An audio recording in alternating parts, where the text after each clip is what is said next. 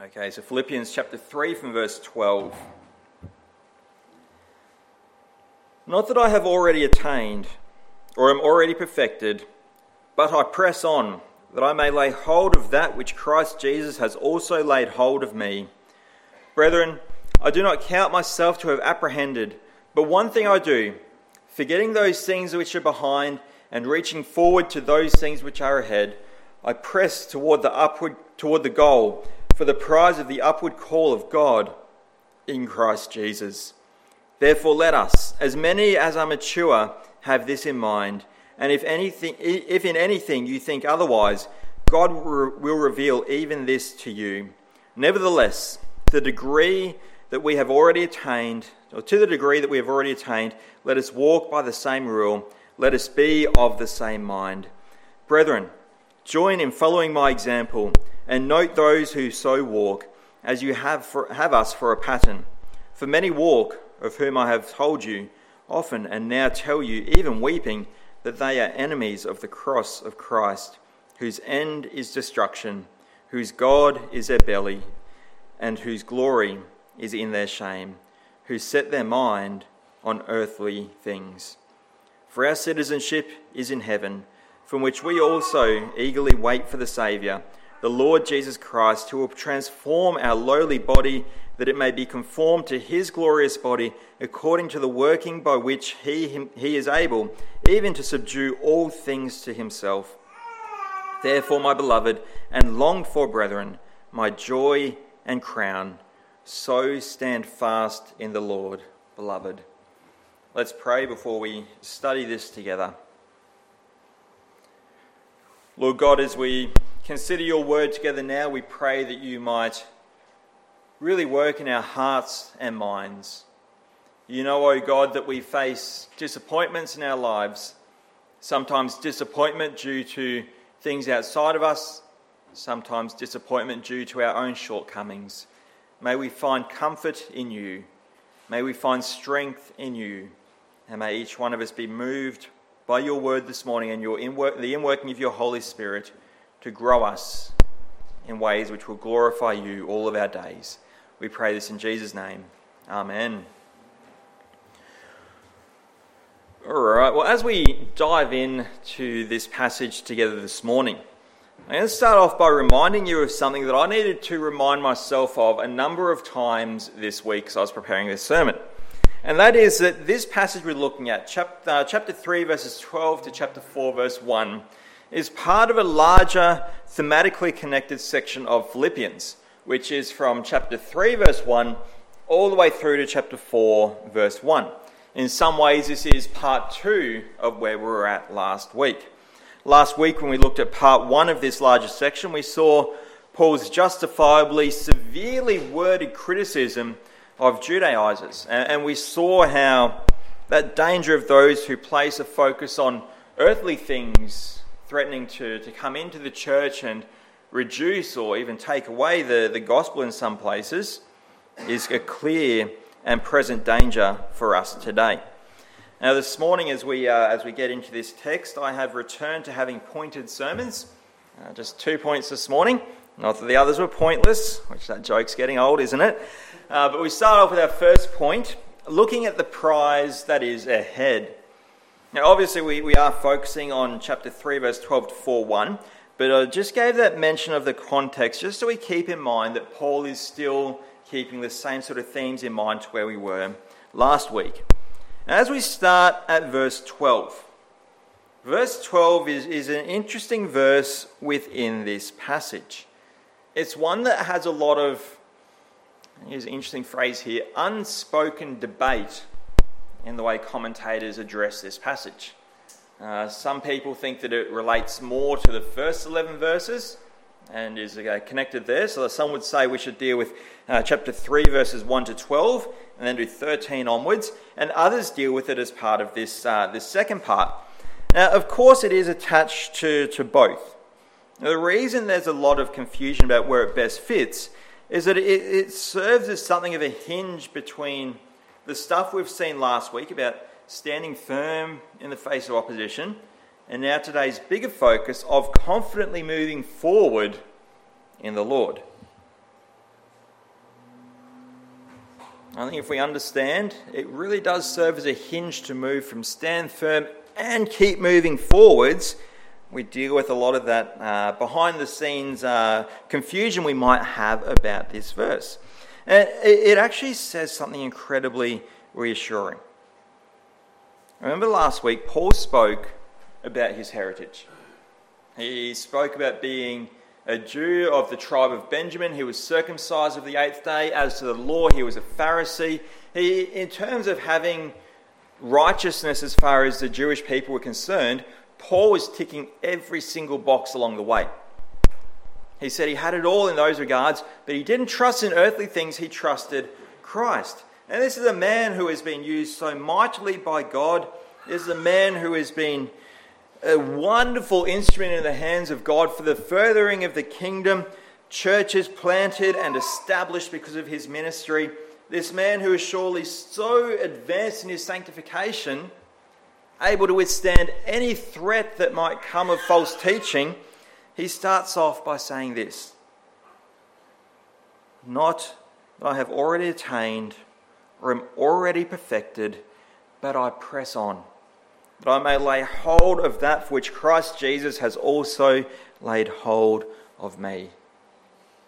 This man who has been used so mightily by God, has done so many wonderful things, even Paul has not yet attained perfection. That is an incredibly beautiful pastoral note to have here in this, lesson, in this letter. There's so many things for the church to do, but rather than feel down because they don't do all of it perfectly, Paul says, I'm not perfect either. If you're like me, that gives incredible hope of God being able to keep us against the onslaught of opposition we face at times. This is Paul, who, who perhaps as we read the first 11 verses of this chapter, we might have thought had all the answers uh, uh, and complete spiritual maturity. There's nothing more for him to learn, there's no more ways for him to grow. And he says this Paul, just like us, has a continual need for God. One commentator says that sinless perfection is not the experience of even an apostle this side of glory. As we start this, remember that we never outgrow our need for God.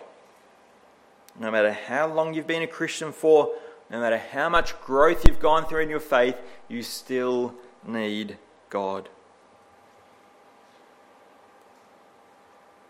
And as Paul talks about pressing on, this becomes, in a sense, a call for the whole church to press on with him. Now, he doesn't write down the words, because I'm pressing on, you should press on too. He doesn't write that. But these words of pressing on become a call that you almost feel the pull. Oh, this is Paul's example. We're to, we're to be with him in keeping on going. It's a bit like what Joshua says in chapter 24 of the book of Joshua. As for me and my house, we will serve the Lord. Now, Joshua is talking about what he and his, fa- his, he and his family and his household are going to do, but we see that's what we're meant to do as well. Same sort of thing here. Paul says, I press on. I haven't attained it yet, but I press on. For those of us who haven't attained spiritual perfection, which is all of us, we press on with Paul. We press on with Paul. Paul is inspiring within us by, by God's grace a willingness to follow. As we look at what he goes on to say here in Philippians, Paul is incredibly aware of those things that are before him. He knows what's ahead of him. Now, if you've been with us as we've worked through Philippians, you might be wondering how sure he really was. He hopes, he's not certain of when it's going to happen, but he hopes to send Timothy. Doesn't sound particularly certain of the future there. He would love to see the Philippians again, but he's in jail in Rome, potentially about to be killed. He doesn't know how that's going to work out. To live is Christ and to die is gain. Maybe he's not entirely certain of his earthly future. But what we do see is he is aware of his spiritual future. As well as the resurrection body that we look to later on in this passage. He knows what is ahead of him. He knows that there is a wonderful prize for him and every other believer. He knows that this prize is a certain guarantee for those who follow God because it is something which Jesus Christ Himself, God the Son in human flesh, has taken hold of Paul for. And that is incredible motivation to keep going.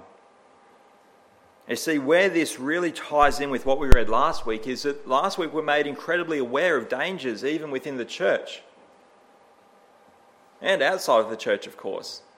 People who would teach things contrary to the truth of the gospel, people who would threaten at times to say, No, you cannot teach those words of life. Perhaps sounding like that's going to be taken away, but there is wonderful motivation for the Christian to continue in the faith here because there is a prize ahead of us. There is a prize waiting for every single one of us. There is opposition. When the opposition comes, it's easy to become wearied, it's easy to become exhausted. It's easy to just be so sick of standing our ground that it just seems so much easier to say, you know, I agree with you, even if somebody's saying complete heretical things about God. Paul acknowledges that continuing is not easy. Paul acknowledges that facing every day in circumstances like the Philippians faced is not easy. Paul would be aware of our circumstances here in Queensland, where voluntary assisted dying acts were passed by a scary majority in Parliament this week, where the Christian faith is increasingly persecuted, ridiculed, mocked Paul knows that it's not easy, but he writes to us and he says, Look ahead. Look ahead, see what God has won for you, and keep going.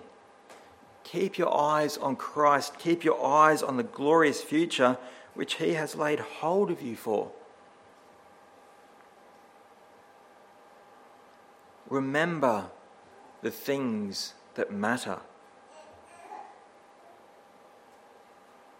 remember the things that matter. The message of the Judaizers, Paul's immediate opponents here in Philippi, the message of the world that we live in is you need to have earthly things to succeed. We saw that last week. And it seems to be the Judaizers are willing to say you need to have those earthly things to succeed because you've all got checkered histories. Seems to be why Paul says to forget what lies behind. They're willing to use people's pasts against them. Doesn't sound like the, uh, I know we're not meant to call it this, uh, it's not fair, but the cancel culture of today digging up things people said 10, 15, 20 years ago and using that to discredit them today. Paul says, forgetting what lies behind, he presses on. But more than just the earthly motivational aspect to that, consider the beautiful spiritual truths of that. Forgetting what lies behind and reaching forward to those things that are ahead. One of the wonderful spiritual truths that we are being reminded of here is a truth that he writes about in 2 Corinthians chapter 5 that we are new creations in Christ by the work of the Holy Spirit. Paul doesn't flippantly say to forget what's behind. But this is Paul acknowledging the wonderful work that God has done in salvation. The thing that Christ won is eternal life, it is freedom from sin. And when it comes to sin, despite saying that from earthly appearances I ticked all the boxes, Paul knows that before God he had more than just a checkered past. This is a man who had actively hunted and murdered the early church. He had a lot of blood on his hands. But what Paul also has is this beautiful realization of who he is now. It's a realization that every single Christian should have. If we ignore the fact that God has made us into new men, the only thing we're left to do is to continue to carry with us each and every day our old pre converted selves with us. And if we do that, what we are saying is maybe Christ didn't quite do enough. Maybe I have to pay something here. Maybe I can chip in to the bill here. Maybe I can contribute to the solution. But this is wrong. This is wrong because the price for our sin has been paid. It's done. It's been paid for. So Paul rightly tells the church in Philippi and us today to forget what lies behind. He brings to mind almost this 180 degree view for Christians. He says, All those things that are behind you in the rear view mirror, God has dealt with that. He has given you new life. Look at what's ahead of you. And as we look to what's ahead of us, we see that view Rather than the scary one in the rearview mirror, the view ahead of us is astoundingly beautiful. Even with persecution and opposition to our faith that we will face every single day and seemingly increasingly, even here in Australia, the 180 degrees in front of us is astoundingly beautiful. So Paul reaches for it, he, he presses on for it. These are straining words. He's not reaching out to grab the TV remote from the seat next to him. He's not pressing oranges for a lovely fresh juice in the morning. He is reaching full extension, fully committing to the, the eternal inheritance that God has for him.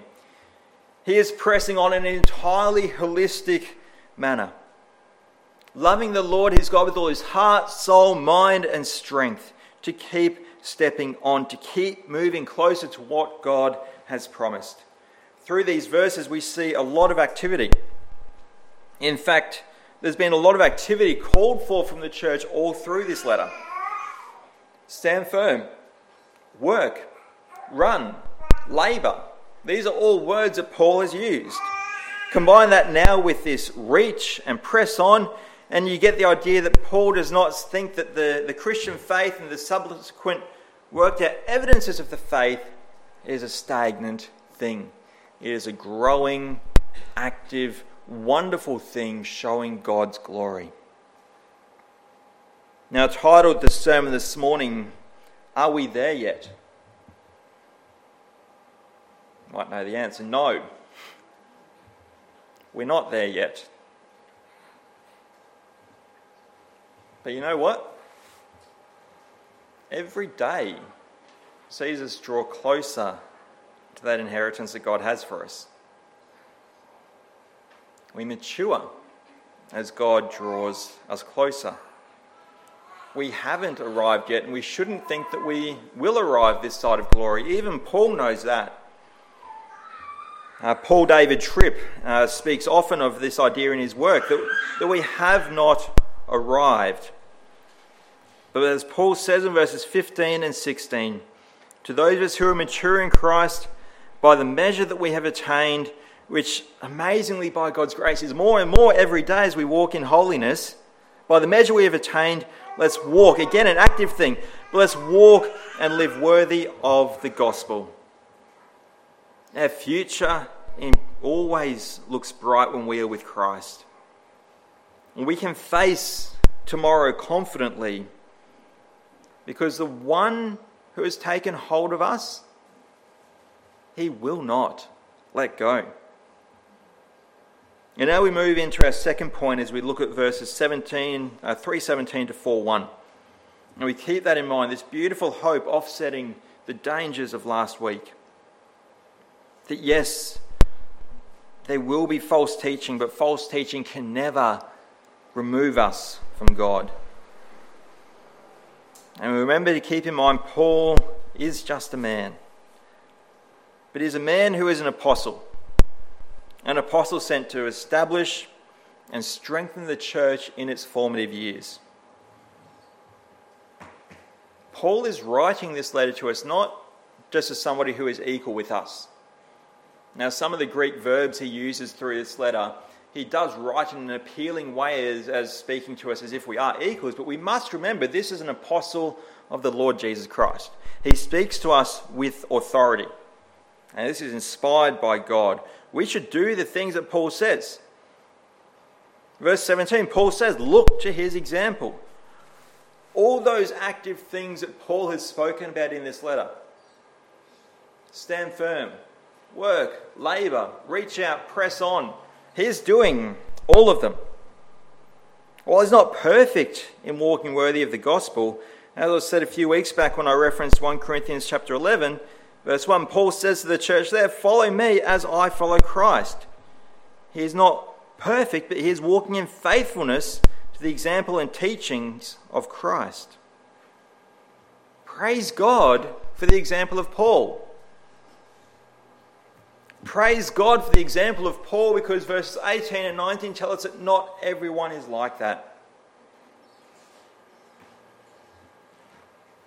There are some people who are really good at talking the way a Christian would talk. There are people who can give every correct answer to any question we could ask them theologically. But in their hearts, and from their hearts reflected in their actions, we see they are not truly responsive to the promptings of the Holy Spirit. These are dangerous people. How do we recognize these people? Paul gives us an answer to that in verse 19. The reason I say they're dangerous people, verse 18, they're enemies of the cross of Christ. It's a serious charge given for good reason. Verse 19, they are headed for destruction. You know, that's not necessarily how we recognize them, but, but how do we recognize them? Their belly is their God, and their glory is their shame.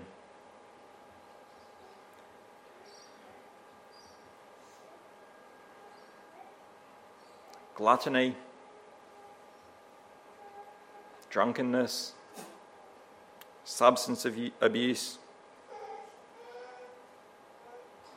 all these earthly habits and diets that are just so far from God but become the priority, these are some of the markers of those who are heading to destruction. Some of those have more obvious physiological markers of that, others perhaps more subtle. But there is to be discernment from the Christian, isn't there? To be on guard. Not to live suspiciously all the time, but to live in wisdom before God. And Paul also says their glory is their shame. Uh, hey, we're not sure what that means. Someone who brags about speeding and getting away with it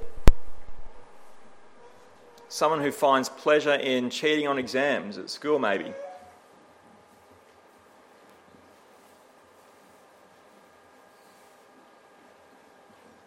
Someone who brags about those things they do that hurt the people around them. Someone who is so proud of how they behave themselves, even though we know what they do is just so far from what God tells us, particularly in the Ten Commandments. Sometimes these people may be caught out, other times they won't be. But whether it's obvious or not from day to day interactions with them, if people glory in things that are shameful and we try to talk to them about God, they will be far more alive talking about worldly things than they'll ever be talking about God.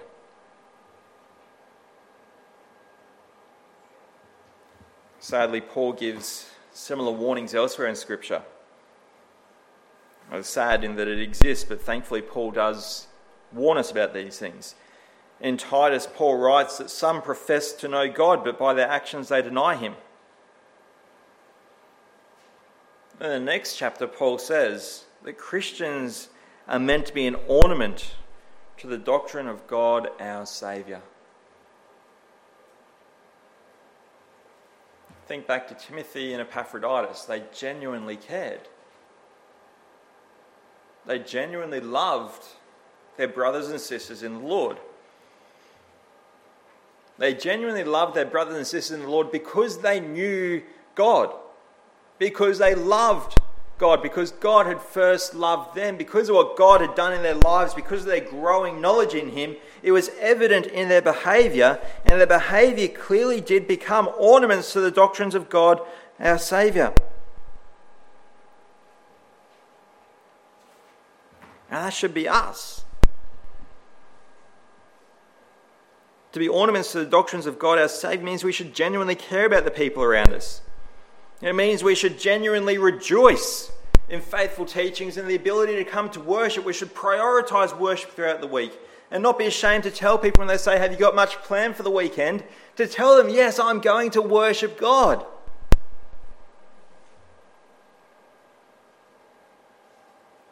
It means that we should take time to commit to upholding one another in prayer. It means that we should be having contact with one another during the week so that we can encourage one another in these things and then keep doing that.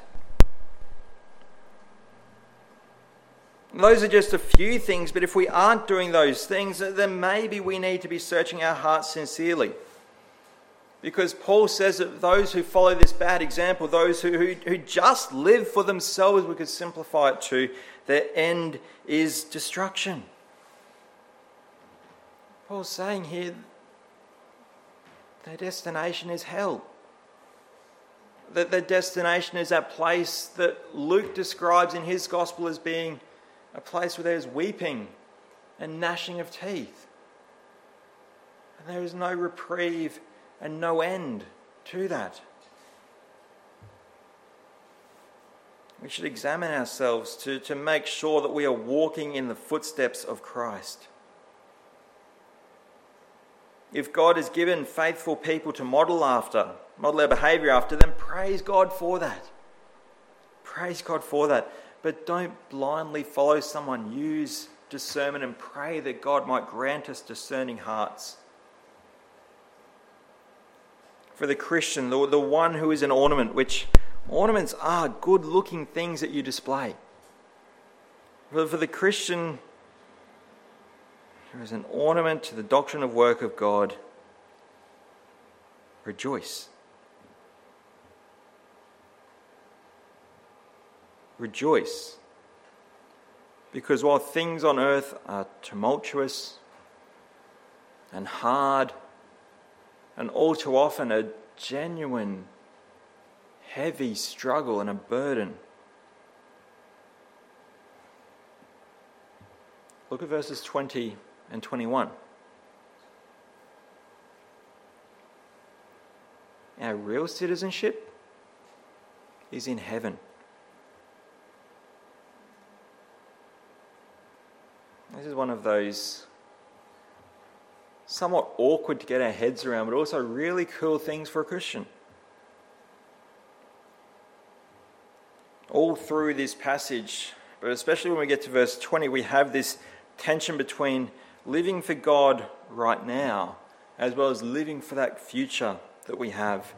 And Paul uses himself in his example of living right now. In 3 12 to 16, he gives instruction outside of himself on how we can live right now as well. We read elsewhere that we are to redeem the time between now and Christ's return. We don't slack off, we press on, we reach forward. I think we get that by now. But, but there is so much more for us than just what we have right now. Now this might sound vague, it might sound just airy fairy. But this is truth. Keep living for God because we have eternity with Him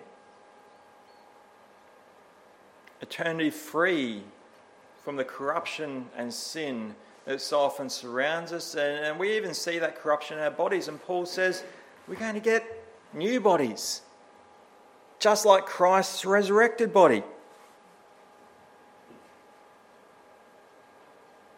And we know that the corruptible cannot attain the incorruptible, but we don't need to worry about that because our, our lowly bodies will be transformed. No more aches, no more pain, no more bad knees, loss of sight, loss of hearing. It will be awesome.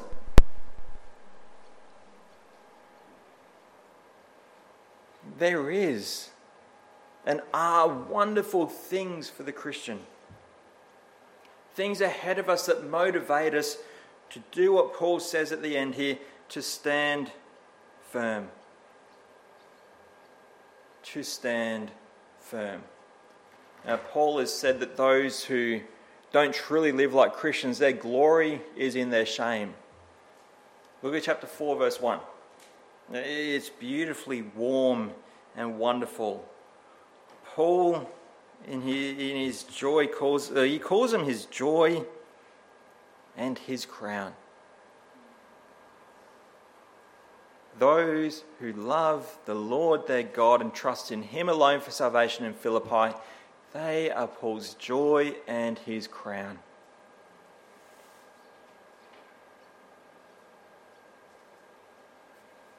As a pastor, as an elder, I'm sure Chris and those others who have served as elders previously as well can attest to this and understand really what he's saying here. He has ministered to these people, people who, by God's grace, have responded well to his faithful teaching. That is a special thing. That is a blessed thing. I think back on kids I taught at youth group surprisingly over a decade ago now. Even though only 30. But those kids still, some of them still love the Lord. That is a joy. People I've been a shepherd of as an elder, continuing to today. Even those who aren't elders or deacons or those sorts of things. Think about those people who, who we share the gospel with. And by God's grace, they respond to the gospel. What a joy it is. Paul says they are his joy and his crown because God has worked in them.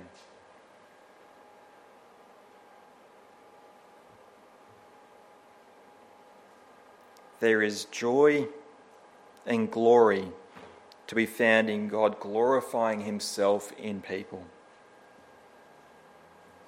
I'm going to take, a page out of Paul's letter here. To you, my congregation, my joy and my crown, stand firm in the Lord. Stand fast in the Lord. We do face trials. We do face struggles. We face frustrations and irritations in our daily life from all sorts of directions, but do not take your eyes from Him. He has a great, wonderful, unimaginably awesome prize for each one of us. He has laid hold of us, He has called us, and He who calls us is faithful and will surely do it. Let's pray.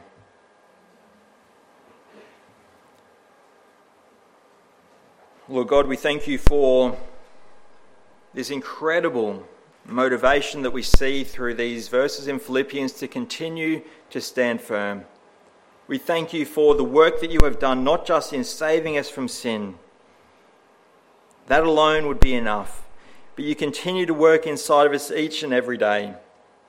And you have a glorious, eternal, everlasting prize set aside for us. May we rejoice in you and your goodness, and may we never stray from those sure teachings that we find in your word. We ask this in Christ's name. Amen.